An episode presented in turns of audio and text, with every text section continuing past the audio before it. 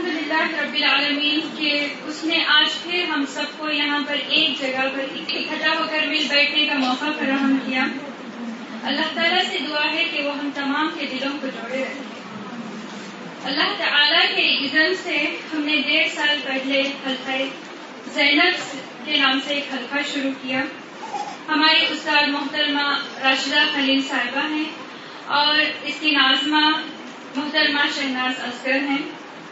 الحمدللہ کہ اللہ کے اذن سے ہمارے پانچ مختلف حلقے ڈفرینٹ ایریاز میں چلتے ہیں اور الحمدللہ اللہ کے اذن سے وہاں پر تفسیر، سیرت اور سنت صحیح احادیث کی روشنی میں بتائی جاتی ہیں.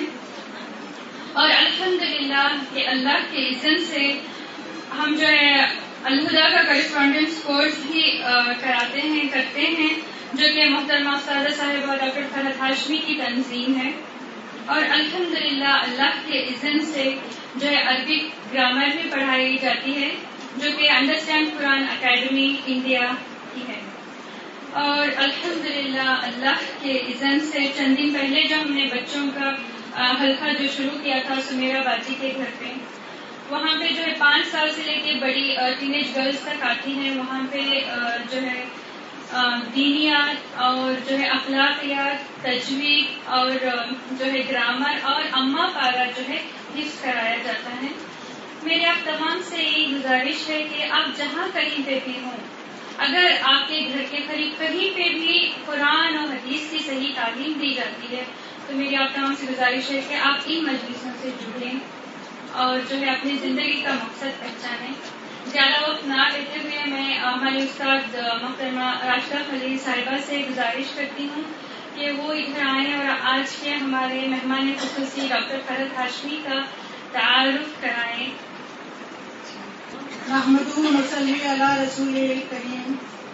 اما بعد، اعوذ باللہ من الشیطان الرجیم، بسم اللہ الرحمن الرحیم. رب اشرح لي صدري ويسر لي امري واحلل عقدة من لساني يفقهوا قولي. قابل قدر مہمانان گرامی، محترمہ استاذہ صاحبہ اور عزیز بہنوں اور بچیوں، السلام علیکم ورحمۃ اللہ وبرکاتہ. میں آج کی اس بابرکت محفل میں آپ سب کا دلی خیر مقدم کرتی ہوں اور حلقہ زینب کی ادنا کوشش ہے اللہ تعالیٰ ہماری اس کوشش کو قبول فرمائے. اللہ تعالیٰ کا سب شکر اور احسان ہے کہ آج ہمارے درمیان ایک ایسی ہستی موجود ہے جن کا تعارف کسی تاریخ کا محتاج نہیں ہے. آواز کے حوالے سے سبھی ان سے متعارف ہیں. محترمہ ڈاکٹر فرحت ہاشمی صاحبہ کی پیدائش پاکستان کے ایک علمی اور دینی گھرانے میں ہوئی. گھر کا ماحول چونکہ دینی رہا، اس وجہ سے دینی تعلیم سے رغبت کے سبب اسکول کالج کی تعلیم کے بعد آپ نے پنجاب یونیورسٹی لاہور سے عربی زبان میں ایم اے کیا. یونیورسٹی کی تعلیم کے بعد آپ کی شادی جناب ڈاکٹر زبیر صاحب کے ساتھ ہوئی.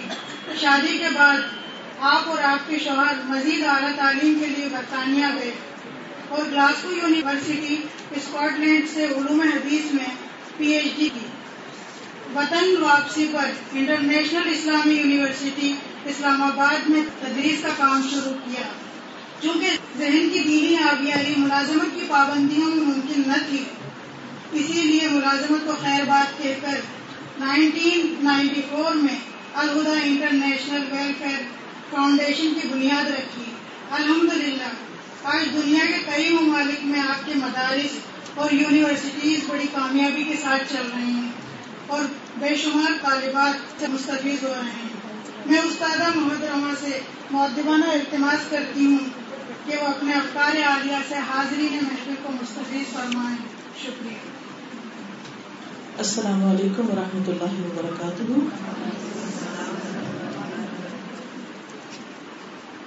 کیا حال ہے آپ سب؟ ٹھیک ہے. نحمده ونصلي على رسوله الكريم. اما بعد، فاعوذ بالله من الشيطان الرجيم، بسم الله الرحمن الرحيم. رب اشرح لي صدري ويسر لي امري واحلل عقدة من لساني يفقهوا قولي.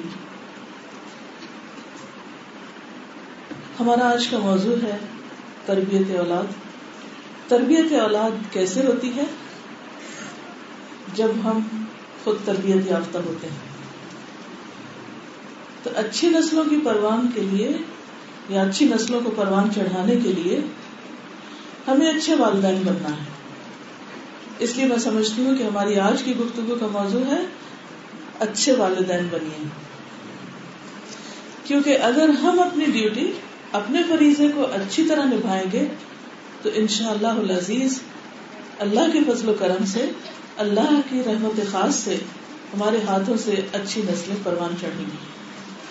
حقیقت یہ ہے کہ اولاد انسان کی سب سے بہترین کمائی ہے. انسان کے پاس جو کچھ بھی ہے اس میں سب سے قیمتی چیز اولاد ہے. یہ اللہ تعالیٰ کی ایک نعمت بھی ہے, رحمت بھی ہے, فضل ہے. اولاد اللہ سبحانہ و تعالیٰ کی طرف سے انسان کو ملنے والی سب سے قیمتی چیز ہے. اس پر اللہ سبحانہ و تعالیٰ کا ہم سب کو بے حد شکر گزار ہونا چاہیے اور کھلے دل سے اس نعمت کو قبول کرنا چاہیے. اولاد کو اپنے لیے بوجھ نہیں سمجھنا چاہیے, مصیبت نہیں سمجھنا چاہیے. جہاں اولاد ایک طرف ہمارے لیے خوشی کا سبب ہوتی ہے, وہاں وہ دوسری طرف جو کہ بہت بڑی ذمہ داری ہے, اور اس کی پیدائش سے لے کر اس کی تربیت اور اس کی زندگی کے سارے مرحلوں میں ہمیں بہت سی قربانیاں کرنی پڑتی ہیں. اس لیے دوسری طرف وہ پریشانی کا باعث بھی بنتی ہے. لیکن یہ ایک اصول ہے کہ گول کے ساتھ کانٹا بھی ہوتا ہے. دنیا میں ہر نعمت کے ساتھ کچھ نہ کچھ ایسی چیز ضرور ہے کہ جس میں انسان کو تکلیف کا سامنا بھی کرنا پڑتا ہے. لیکن اگر انسان کی نظر اس موقع پر اپرچونٹیز پر ہو, پرابلمز پر نہیں, مواقع پر ہو, مسائل پر نہیں, نعمت پر ہو, نعمت کے ساتھ آنے والی مشکل پر نہیں, تو وہی چیز ہمارے لیے ایک بہت خوشگوار تجربہ بن جاتی ہے. اللہ سبحانہ و تعالیٰ نے دنیا میں جو بھی تکلیف ہے یا مشکل ہے یا تنگی ہے اس کے لیے ایک بہت خوبصورت اصول ہمیں دے دیا ہے. اور دنیا کی پورے لٹریچر میں, سارے ادب میں کہیں اس کی دوسری مثال نہیں اس حکمت کی کہ اِنَّ مَعَ الْعُسْرِ یسرا, کہ تنگی کے ساتھ آسانی ہے. یہ ایک بہت خوبصورت اصول ہے. جہاں بھی آپ تنگی محسوس کریں فوراً اس وقت سوچیں کہ یہاں مجھے مل کیا رہا, حاصل کیا ہو رہا, اور مسائل کو مسائل نہ سمجھیں, مسائل کو اپرچونٹی سمجھیں. کیونکہ مسئلہ پیش ہی وہاں آتا ہے جہاں اللہ تعالیٰ کوئی ایک اور موقع ہمیں عطا کر رہے ہوتے ہیں. لیکن چونکہ ہم اتنے اوور ویلڈ ہو جاتے ہیں, اس پریشانی سے اتنے گھبرا جاتے ہیں کہ جو مواقع سامنے آ رہے ہوتے ہیں وہ بھول جاتے ہیں, ان کو کھو دیتے ہیں. اور اس طرح ہم زندگی کے بہت سے سائل میں اس الجھ کر رہ جاتے ہیں, جس کی وجہ سے ہم اپنی صلاحیتوں سے, اپنی قابلیتوں سے جو اللہ نے عطا کی ہیں ان سے بھرپور فائدہ نہیں اٹھاتے. تو اس لیے سب سے اچھے والدین بننے کے لیے سب سے پہلی چیز کیا ہے کہ اللہ سبحانہ وتعالیٰ جب آپ کو ماں باپ بنا دے, والدین بنا دے, تو اس کو انجوائے کیجیے, اس پر خوش ہو جائیے, اس پر شکر ادا کیجیے, اس اس رول کو ایکسپٹ کیجیے. کیونکہ ونس آپ ماں بن گئے یا باپ بن گئے, والدین بن گئے, فار لائف آپ والدین بن گئے. یہ وہ رشتہ ہے جو ختم ہو ہی نہیں سکتا, کاٹا ہی نہیں جا سکتا, بدلا ہی نہیں جا سکتا. کوئی آلٹرنیٹ نہیں, کوئی دوسرا آپ کے لیے ماں نہیں ہو سکتا, کوئی دوسرا آپ کے لیے باپ نہیں ہو سکتا. ٹھیک ہے, جب اصلی ماں باپ نہیں ہوتے تو کوئی اور وہ رول ادا کرتا ہے, لیکن وہ ماں باپ نہیں ہوتے. ماں باپ وہی ہوتے ہیں جو جنم دیتے ہیں. اس لیے جس کو آپ نے جنم دیا بس وہ اللہ نے آپ کے لیے ذمہ داری دے دی. اللہ نے آپ کو نیکی کمانے کا بہترین موقع دے دیا.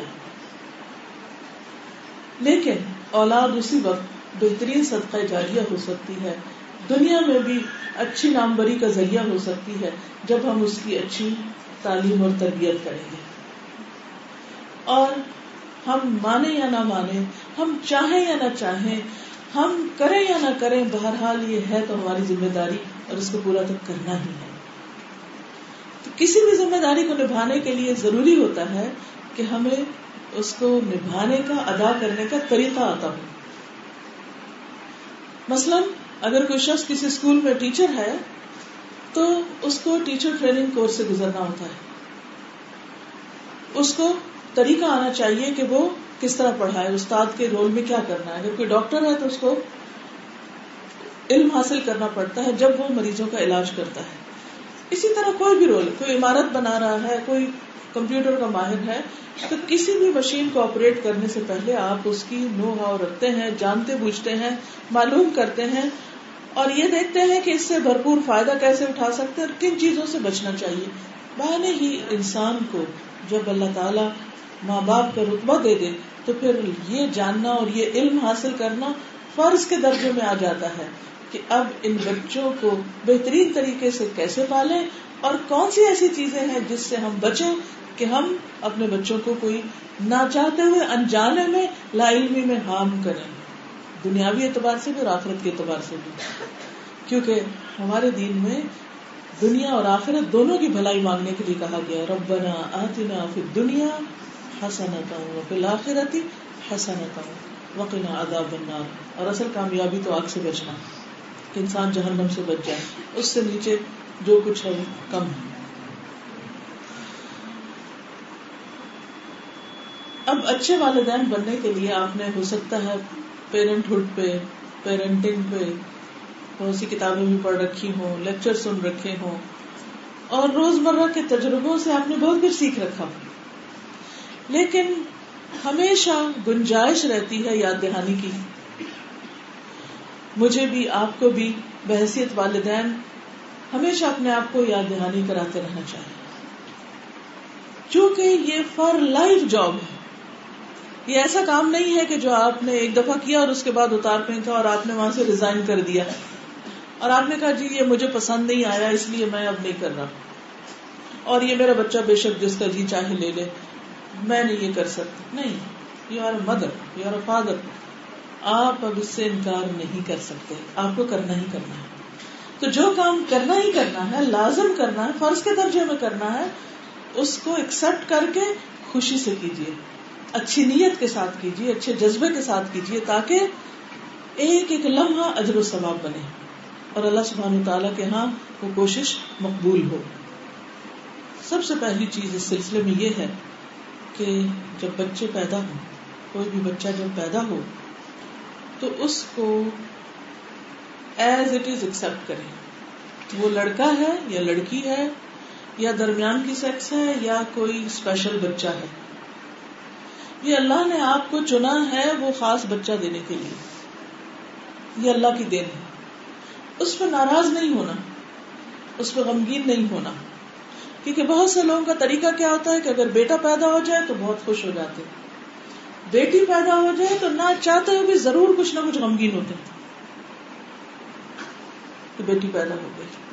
اچھے بھلے دیندار پڑھے لکھ کے ہائی کوالیفائڈ سمجھدار لوگ، عقل مند لوگ، انٹلیکچوئلز، معلوم نہیں کیا ہوتا ہے شیطان کیوں دل میں جا کے وسوسہ ڈال دیتا ہے کہ ہائے تم تو، تمہاری تو قسمت ماری گئی، تمہارے اوپر ذمہ داری زیادہ ہے. حالانکہ بیٹے کے پیدا ہونے پر کوئی ذمہ داری کم نہیں ہے. بیٹیاں تو پھر جب پال پوس کے بڑا کر دیتے ہیں، ان کو بیاہ دیتے ہیں اور وہ اپنے گھر چلی جاتی ہے، کچھ نہ کچھ ذمہ داری کم ہو جاتی ہے کیونکہ وہ دوسرے کی ذمہ داری میں آ جاتی ہے.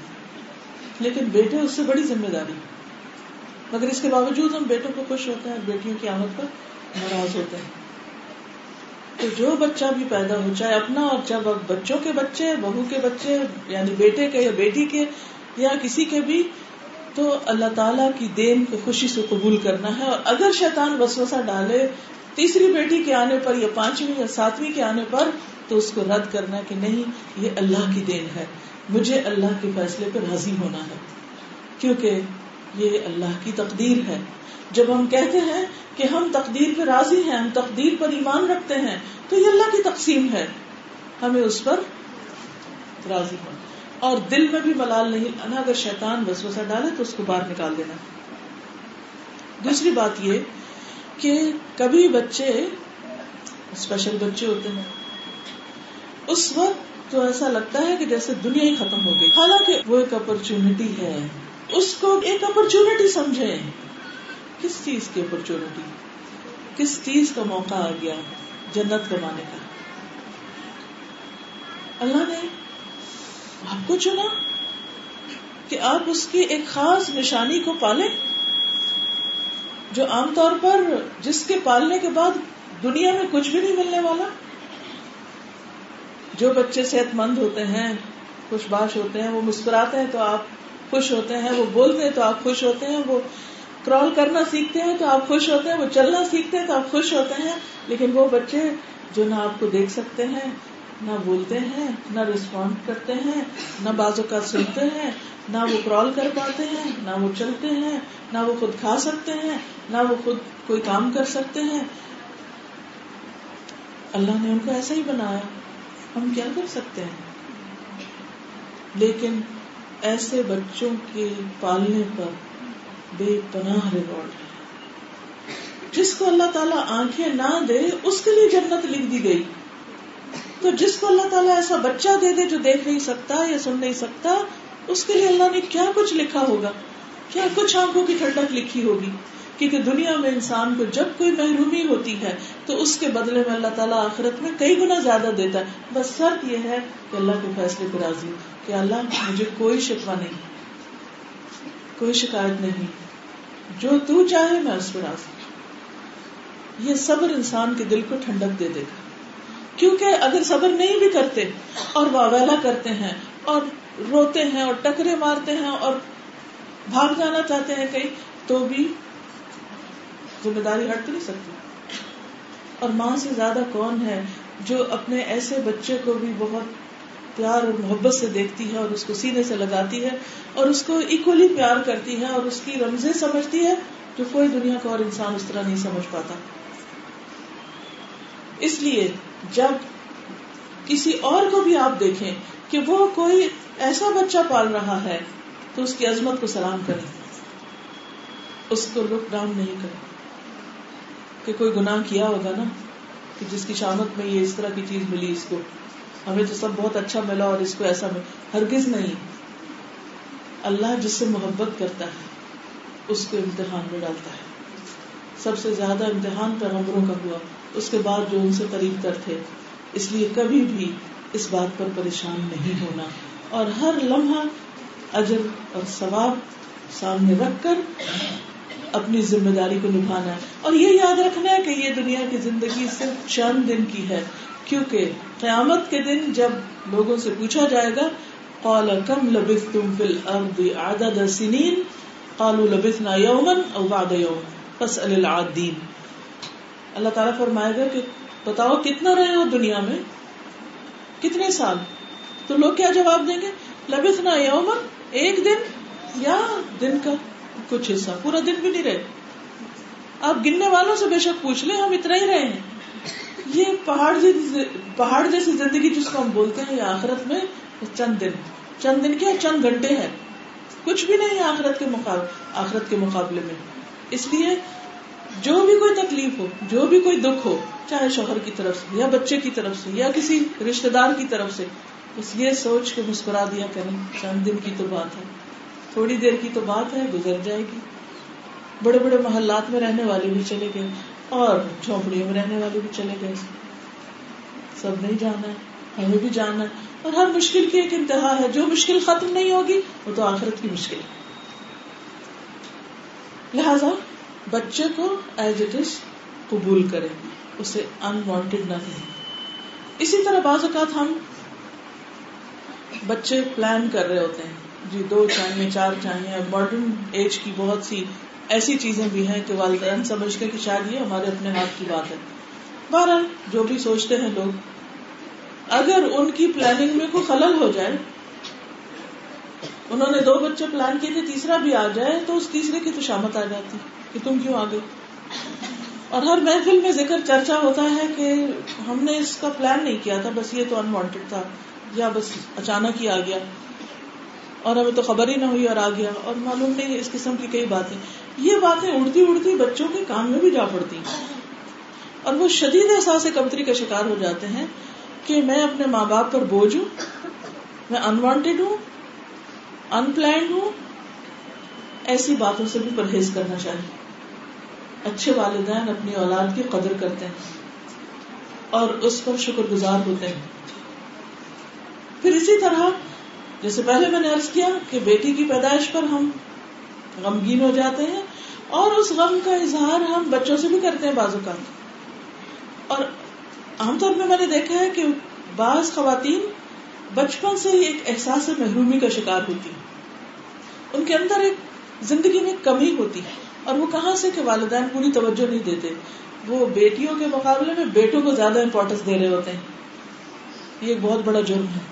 نبی صلی اللہ علیہ وسلم نے فرمایا سب وہ بین اولادکم بالعطیہ, کچھ دینے دلانے کے معاملے میں اولاد کے درمیان تسویہ کرو, برابری کرو. لو کنت مفضلا احدا لفضلت النساء, اگر میں کسی کو زیادہ دے سکتا تو لڑکیوں کو زیادہ دیتا, بیٹیوں کو زیادہ دیتا. آپ صلی اللہ علیہ وسلم نے فرمایا حببا من دنیاکم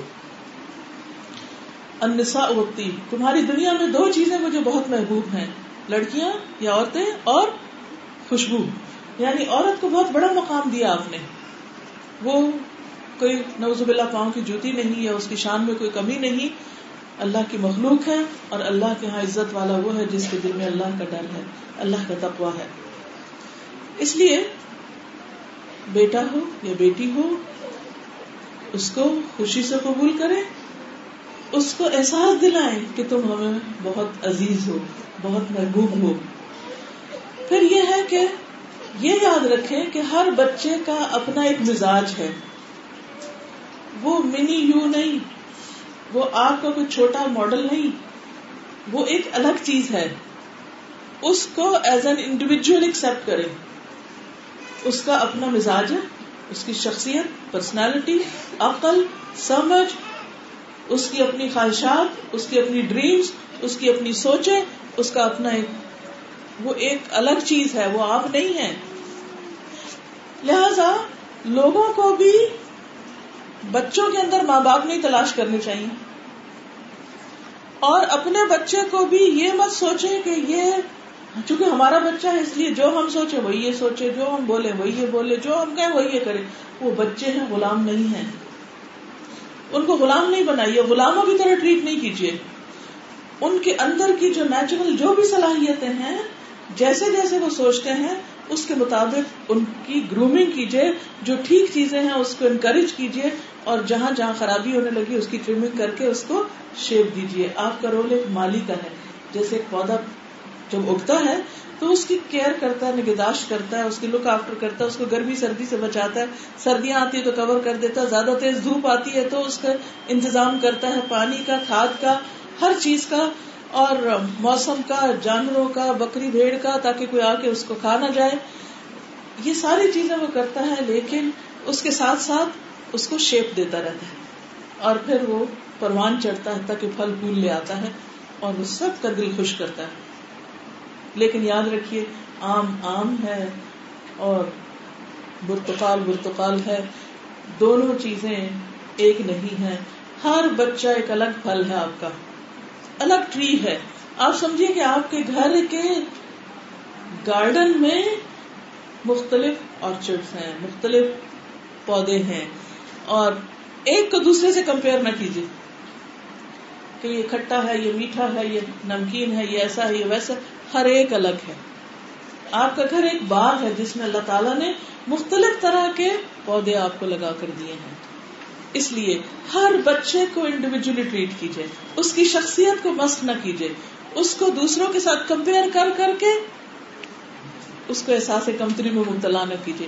عام طور پر کیا ہوتا ہے, جب بڑا بچہ ہوتا ہے نا, وہ پیارا بھی ہوتا ہے, اس کو توجہ بھی بہت ملی ہوتی ہے, پھر ہم اس کو خوب خوب پڑھاتے بھی, ہم خود بھی انرجیٹک ہوتے ہیں, پھر وہ ایک ذرا سا ہماری مرضی کے مطابق ہو جاتا ہے, تو جو دوسرا آتا ہے اس کی شامت آ جاتی ہے. وہ ہم کہتے ہیں اس نے اس ایج میں یہ بولنا سیکھ لیا تھا, یہ کرنا, اب یہ بھی وہی کچھ کرے. یہ نہیں ہو سکتا. وہ ایک الگ چیز تھی, ایک الگ چیز ہے. تو جس دن آپ نے یہ سمجھ لیا کہ ہر بچہ الگ ہے, اور اس کا مزاج الگ ہے, اس کو الگ طرح سے ٹریٹ کرنا, تو آپ کی بہت سی فرسٹریشن ختم ہو جائے گی. کیونکہ ہو سکتا ہے کہ یہ جو دوسرا بچہ ہے یہ کوئی ایسا کام کرے جو بڑا نہ کر سکے, یہ کوئی ایسی صلاحیت لے کر پیدا ہوا ہو جو بڑے میں نہ ہو. اس لیے بہت ضروری ہے کہ ہر بچے کو الگ اہمیت دیں. پھر یہ بھی یاد رکھیں کہ وہ ہمارے دور میں پیدا نہیں ہوئے, وہ ایک نئے دور میں پیدا ہوئے, ایک نئی دنیا میں آئے ہیں. ان کی دنیا ہماری دنیا سے بہت فرق ہے. سوچئے جب ہم چھوٹے تھے تو دودھ کس چیز میں آتا تھا, آٹا کہاں سے آتا تھا, روٹی کیسے بنتی تھی, گوشت کہاں سے آتا تھا, دالیں کیسے ملتی تھی, پکانے کے لیے کیسے چولہے ہوتے تھے, گھروں کے ڈیزائن کیسے ہوتے تھے, مہمانداریاں کس چیز سے ہوتی تھی, پکانے کا تیل کون سا استعمال ہوتا تھا. کتنا کچھ بدل گیا. گھروں میں کتنے کمپیوٹر ہوتے تھے, کتنے کھلونے ہوتے تھے, کیسے ہوتے تھے, ہر چیز فرق ہو گئی ہے. آپ کے بچے ایک دوسری دنیا میں جنم لے رہے ہیں. حتیٰ کہ اپنے پرسنل ایکسپیرینس میں میں نے یہ نوٹ کیا کہ جو بڑی بیٹی ہے اور جو چھوٹا بیٹا ہے ان کے درمیان بھی یوں فرق ہے, کیونکہ وہ چند سالوں میں دنیا بہت تبدیل ہو گئی. اس لیے ہر بچہ الگ ہے, اس کو سمجھیے, اپنے بچے کو جانیے, اس کے اندر ایسی دلچسپی لیجیے کہ جس سے آپ کو اس کے اندر کے گوہر نظر آئے اور اس کے اندر کی خوبیاں نظر آ جائیں اور اس کی سوچیں آپ سمجھ جائیں, اور آپ اس کے لیے فیسیلیٹیٹر ہوں, ایک گائیڈ ہوں, مربی ہوں, مشفق ہوں, محبت دینے والے ہوں, ضروریات پوری کرنے والے ہوں, نہ کہ ان کے باس ہوں اور نہ کہ ان کے اوپر کوئی رولر بن کے مسلط ہو جائیں کہ ہر وقت حکم ہی چلاتے رہیں.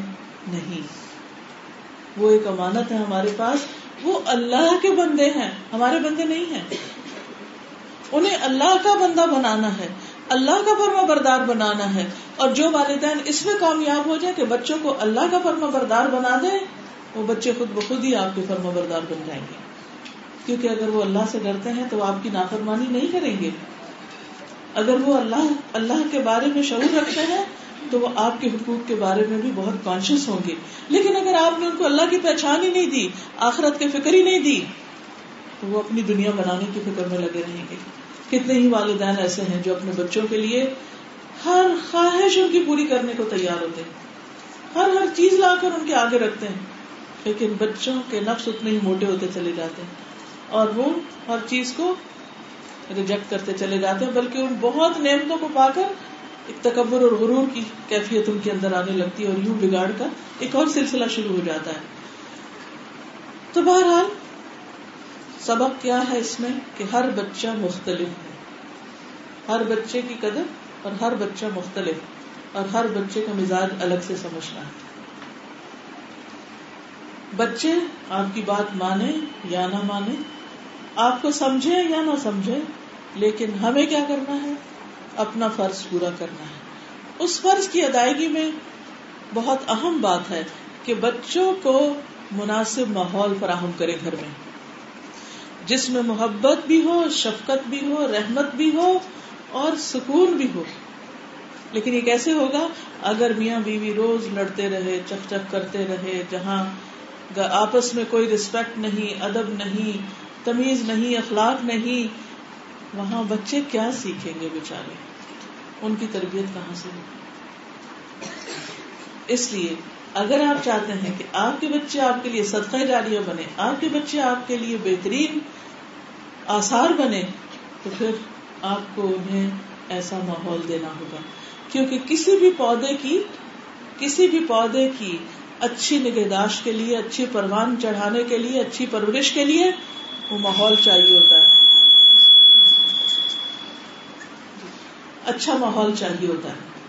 ٹھیک ہے, اب آپ دیکھیے کہ مثلاً ایک پودے کو سرسبز ہونے کے لیے دھوپ بھی چاہیے, ہوا بھی چاہیے, پانی بھی چاہیے. لیکن اگر آپ اس کو لا کر گھر کے اندر رکھ دیں, جہاں اندھیرا ہو, جہاں پوری روشنی نہ ہو, جہاں پانی نہ ہو, تو اس پودے کا کیا, اچھا بھلا پودا اندر آ کے مرجھا جائے گا, ختم ہو جائے گا. اس لیے کیا ضروری ہے, ماحول دینا.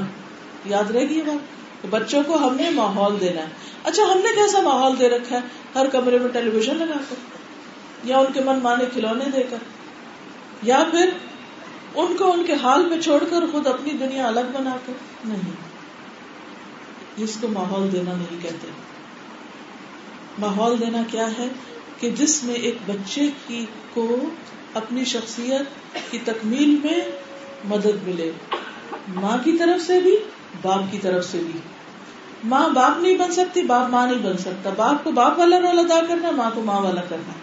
پھر اگر گھر میں نانی دادی ہیں یا کوئی بھی اور رہ رہا ہے تو اس صورت میں کیا ضروری ہے کہ وہ کیا کرے, وہ بھی اپنا رول پلے کرے. وہ ماں باپ کے اس میں انٹرفیئر نہیں کرے, ماں باپ ان کی بھی عزت کریں. کیونکہ اگر تار کے اوپر اگر کوئی ہے تو وہ ہٹ جائے, بس آپ بیٹھی رہیے, آپ بیٹھی رہیے. کوئی تار پر ہے تو ہٹ جائے, کیونکہ تار کو جب چھیڑ چھاڑ ہوتی پھر یہ ہوتا ہے. چلیے, تو بات نہیں کر رہی تھی کہ اگر گھر میں نانی دادی ہیں یا کوئی پھوپھی رہ رہی ہے یا کوئی اور رشتے دار ہے یا سرگرم سائمن, کوئی بھی ماں اور باپ کے علاوہ, ماں باپ بچوں کے علاوہ اگر کوئی بھی اور شخص ہے تو اس کے حقوق کا بھی خیال رکھنا, اس کو بھی رسپیکٹ دینا نہایت ضروری ہے. کیونکہ اگر ہم اپنے ماں باپ کی عزت نہیں کر رہے تو بچے دیکھ رہے ہیں نا کہ ہماری ماں دادی سے کیسے بات کرتی, دادی کو کیسے دیکھتی, دادی کے ساتھ کیسے معاملہ کرتی, وہ سب کچھ جذب کر رہے ہیں. جب آپ دادی بنے گی تو وہ بچے وہ تاریخ دہرائیں گے. اس لیے اپنے مستقبل کو سیکیور کرنے کے لیے کیا ضروری ہے, اور صرف دنیا کے لیے نہیں, آخرت کے لیے, کہ ہم جن جن کے حقوق اللہ نے جو ہم پر رکھے ان کو ادا کرنے والے ہیں. پھر اسی طرح شوہر کی عزت, ریسپیکٹ, اور شوہر کے لیے بھی لازم ہے کہ وہ بیوی کا خیال رکھنے والا, کیئر کرنے والا, محبت دینے والا ہو. کیونکہ ہسبینڈ وائف کا ریلیشن شپ براہ راست بچوں پہ اثر انداز ہو رہا ہوتا ہے. وہ بچے ڈسٹرب مائنڈ کے ساتھ پلتے ہیں, جن کے ماں باپ ان کے سامنے لڑتے رہتے ہیں اور وہ ایک دوسرے کی عزت نہیں کرتے. جو ہی گھر میں آوازیں بلند ہوتی ہیں ان معصوم بچوں کے دل پکڑے جاتے ہیں, اب پتہ نہیں کیا ہوگا. اور اس سے تو نہایت پرہیز کیجیے کہ آپ بچے کو باپ کے خلاف کر دیں یا رشتہ داروں کے خلاف کر دیں یا ان کے دل میں کسی قسم کی نفرت ڈالیں, کیونکہ وہ اپنی بھی ایک عقل رکھتے ہیں. آپ یقین کیجیے, بہت سے ایسے واقعات میں نے سنے اور دیکھے ہیں کہ جس میں بچوں کو جب ایسی چیزیں سکھائی گئی تو انہوں نے سکھانے والے کے خلاف آزمائی. جب وہ بڑے ہوئے, اگر ماں نے یہ سب سکھایا تو وہ چھوڑ کے باپ کے پاس چلے گئے, اگر باپ نے خلاف کیا تو چھوڑ کے ماں کے پاس آ گئے. تو ہمیں ہر معاملے میں اللہ سے ڈرنا ہے. کسی کے ساتھ اگر ہمارا اختلاف ہے تو بس ادھر ہی رکھیں, اوروں کے ساتھ نہیں انوالو کریں, کیونکہ اس سے غیبت کا, بہتان کا اور فتنے فساد کا خلاف اتنا ہی دروازہ کھل جاتا ہے, اور اس سے وہ سب متاثر ہوتے ہیں جو ہمیں دیکھ رہے ہوتے ہیں.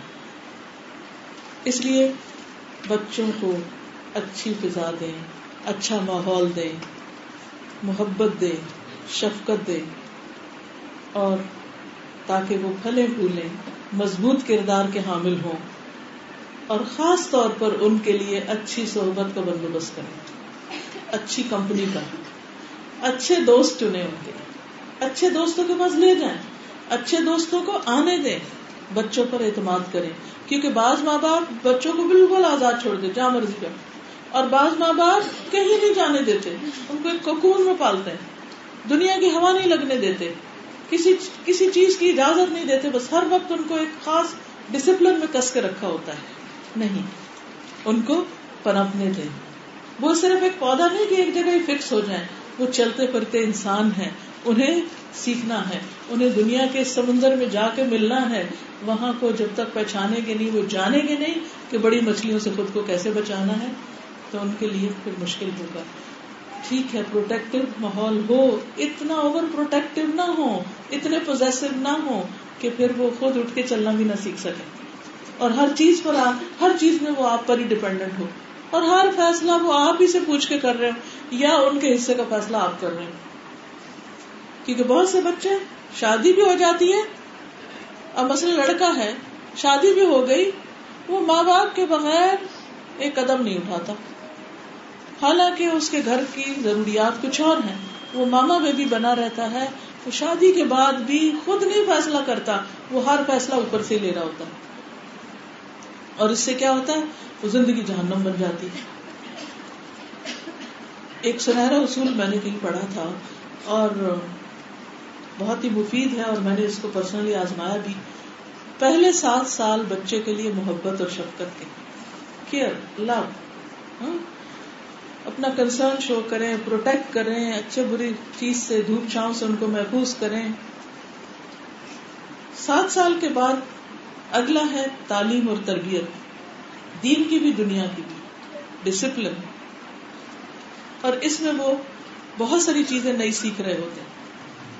جب سات سال یعنی چودہ سال کے وہ ٹین ایج میں پہنچ جائیں تو پھر ان کے فرینڈز بن جائیں, ان کے ساتھ شیئر کریں, ایکول گراؤنڈز پہ باتیں کریں, تو دبا کے نہیں رکھے. پچھلے سات سال ڈسپلن سکھا چکے, اب وہ اپنا سر اٹھا بیٹھے ہیں, اب اپنی عقل سے سوچنے لگے, اب ان کو خود اپنے فیصلے بھی کرنے دیں, اپنی اسٹڈیز کے لیے سلیکٹ کریں سبجیکٹس اپنے, اور بہت سارے اپنے دوستوں کے سلسلے میں.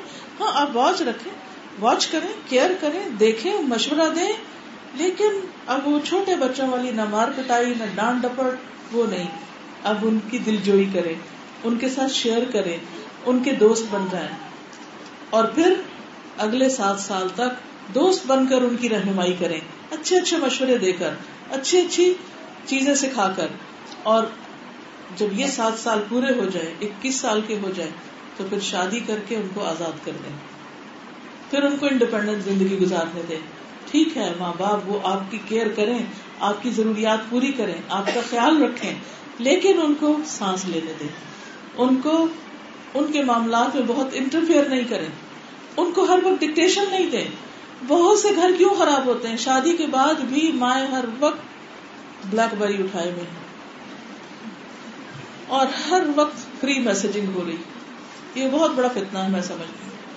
چھوٹی چھوٹی بات, اچھا کیا پکایا آج, اچھا کیا کھایا, شوہر کب گھر آیا تھا, کہاں گئے تھے, ساس نے کیا کیا, فلاں نے کیا کیا, اتنی انٹرفیئرنس پیچھے سے, اتنی ڈکٹیشن کہ وہ لڑکی بھی اپنے مائنڈ سے کچھ نہیں سوچتی.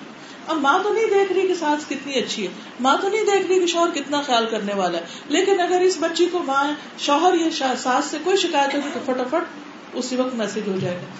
ماں دل پکڑ کے بیٹھی ہوگی, اور یوں پھر تعلقات میں مزید خرابی. اور اسی طرح اگر بیٹا ہے تو اس کو بھی ہم نہیں چھوڑتے کہ بھی وہ خود ذمہ داری لے, خود اپنے مسائل حل کرے, ہر چیز میں پوچھتے ہیں, انٹرفیئر کرتے ہیں. نتیجہ کیا ہوتا ہے کہ وہ ایک عجیب کھچڑی پک جاتی اور تعلقات کی خرابی, اور حتیٰ کہ بہن بھائی آپس میں کٹ جاتے ہیں. بعض اوقات بچے والدین کو بالکل ہی خیر بات کہہ دیتے ہیں, اور بعض اوقات یہ ہے کہ اپنے بیوی بچوں کو خیر بات کہہ دیتے ہیں, اور اس طرح فتنے فساد کا دور شروع ہو جاتا ہے.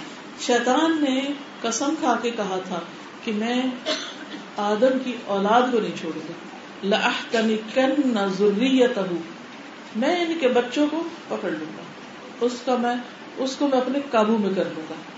لہٰذا یہ یاد رکھیے کہ جب بچوں کی شادی ہوتی ہے, شیطان سات اور سرگرمیاں عمل ہو جاتا ہے, ان کی باہم نہیں لبنے دیتا, پھر ان کے بچے ہوتے ہیں تو ان کو اپنے قابو میں کرتا ہے, کیونکہ وہ ہمارا دشمن, کھلا دشمن. قرآن مجید میں بہت تفصیل سے یہ سب کچھ ہمیں بتایا گیا ہے, اس لیے ہمیں بہت زیادہ اس سے اس میں محتاط رہنا ہے کہ اپنے گھروں کے اندر امن میں خلل نہیں آنے دینا, تعلقات نہیں خراب ہونے دینے, رشتے داریوں کو منقطع نہیں ہونے دینا, عزت, احترام اور ادب کا ماحول عمل سے ظاہر کریں. تو اچھے والدین اچھے رول ماڈل ہوتے ہیں, وہ عمل کر کے دکھاتے ہیں. بچوں کی تربیت کے بارے میں اکثر لوگ پوچھتے ہیں کیسے کریں. وہ سمجھتے ہیں کہ شاید وہ کوئی لیکچر دینے سے, وہ کوئی کلاس لینے سے بچے سیکھتے ہیں, حالانکہ بچے آپ کے عمل سے سیکھ رہے ہوتے ہیں. لہٰذا آپ ان کو ماحول دیجیے, ان کو رول ماڈل دیجیے, اچھے دوست دیجیے, اچھے لوگوں سے ملوائیے, علم والوں سے ملوائیے, تجربے والوں سے ملائیے, بزرگوں کے پاس بٹھائیے, تو آپ دیکھیں گے کہ بچہ بہت جلد میچیور ہو جائے گا, بہت جلد سیکھ سمجھ جائے گا. پھر اسی طرح ان کی ہمت افزائی کیجیے, انکریج دیں, ان کے خاص ٹیلنٹ اور ذہانت کو پہچان کر اس کو خاص طور پر ابھاریں. مثلاً وہ پوئٹری کرنا چاہتا ہے, وہ لکھنا جانتا ہے, وہ کسی اور خاص چیز کا ماہر ہے, وہ اس کے آئیڈیاز بہت اچھے ہیں, اس کو اللہ نے اسپیکنگ پار دی ہے, اس کو قراءت اچھی کرنی آتی, کیا آتا ہے, اس کے اندر کی ابیلٹی کیا ہے, کیپیبلٹی کیا ہے, اور اس کے اوپر ورک کیجیے. بچوں کے اپنے کچھ خواب ہوتے ہیں, ان خوابوں کی تکمیل میں آپ ان کے مددگار بنیے. ہر چیز پہ انکار نہ کر دیجیے, تو تم یہ کرو گے تو کیا کماؤ گے, یہ کرو گے تو کیا بنو گے. اللہ نے اس دنیا میں بہت رنگ بکھیرے ہیں, ہر طرح کے لوگ ہوتے ہیں. اب اگر اللہ نے آپ کے گھر میں آرٹسٹ بچہ پیدا کر دیا اور وہ بہت ہی امیجنری اور بہت تخیلاتی اور ہر وقت کچھ ڈرا کر رہا ہے اور کچھ بنا رہا ہے, اور آپ دیکھ دیکھ کے کوڑ رہے ہیں کہ یہ کیا بنے گا, میں تو اس کو ڈاکٹر بنانا چاہتی تھی, اور اس قسم کی چیزوں سے فرسٹریٹ نہ ہو. آپ یہ دیکھیں کہ اللہ نے اس کو کسی خاص کام کے لیے پیدا کیا ہے, مجھے چاہیے کہ اس میں حلال حرام جائز ناجائز کو سامنے رکھ کر اس کی شیپنگ کر دوں اور اس کو انکریج کروں. پھر دیکھیے کہ بچے غلطیاں کریں گے, اس کے لیے آپ تیار رہیے کہ وہ غلطیاں کریں. غلطی پر قیامت نہیں آ جاتی, ہم سب انسان ہیں. ہمارے والد آدم بھول گئے تھے, ہم سب بھول جاتے ہیں, ہم سب بھول جاتے ہیں, بچے تو زیادہ ہی بھولتے. وہ ایک دفعہ پرام آپ کہتے کرو پرومس آئندہ نہیں کرو, وہ کر لیتے غریب, پھر اس کے بعد پھر کرتے, پھر ایک لگاتے تم نے پرومس کیا تھا, بھائی وہ بھول گیا. اور پھر یہ کہ ہم خود کیا کرتے ہیں, ہم خود اللہ کے کتنے فرما بردار ہیں, ہم بھی تو اتنی نافرمانیاں کرتے ہیں. تو اگر بچے نے ہماری کوئی بات نہیں مانی تو اس میں اتنی قیامت لانے کی کیا ضرورت ہے.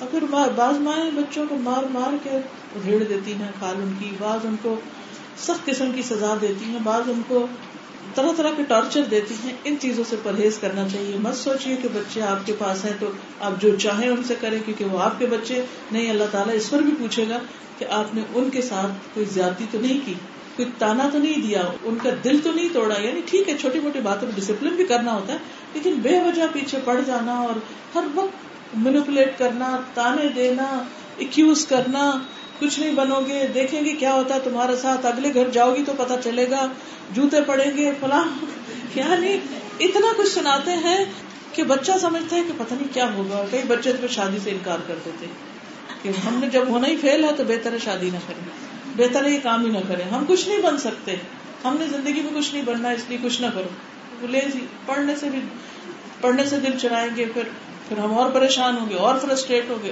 اور ڈانٹیں گے اور مار پٹائی کریں گے, نتیجہ کچھ بھی نہیں ہوتا. کیا ضرورت ہے صبر, صبر. اگر وہ اے اسٹار نہیں لائے تو پاس تو ہو گئے, اسی پہ صبر کرنا, کوئی بات نہیں. روٹ کاز دیکھے کیوں نہیں, ایسا کیوں نہ ہوا, کیا اس کے علاوہ اس نے کچھ اور بھی کیا.